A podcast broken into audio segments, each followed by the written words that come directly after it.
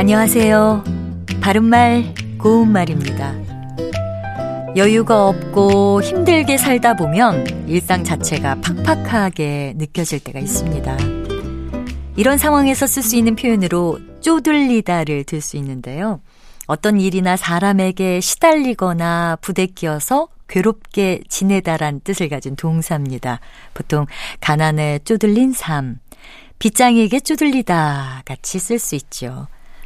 쪼들리다와 발음이 비슷한 표현으로는 찌들리다가 있는데 이것도 많이 들어보셨죠? 주로 좋지 못한 상황에 오랫동안 처해서 그 상황에 몹시 익숙해지는 것을 가리켜 말할 때 사용합니다.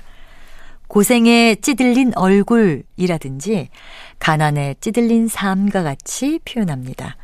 그런데 찌들리다라는 말은 올바른 표현이 아니고요. 이런 느낌을 가지는 맞는 표현은 찌들답니다. 따라서 고생에 찌든 얼굴 또는 가난에 찌든 삶이라고 표현하는 것이 맞습니다. 그리고 이것을 찌들은으로 활용하는 경우도 종종 볼 수 있는데 이것 역시 올바른 활용형이 아니고요. 찌드니, 바른 활용형입니다. 만들다를 만들은으로 활용하지 않고 만든이라고 하는 것처럼 말입니다. 자, 정리를 해보면 찌들다와 쪼들리다는 맞는 표현이지만 찌들리다는 우리말에 없는 표현입니다. 바른말 고운말 아나운서 변희영이었습니다.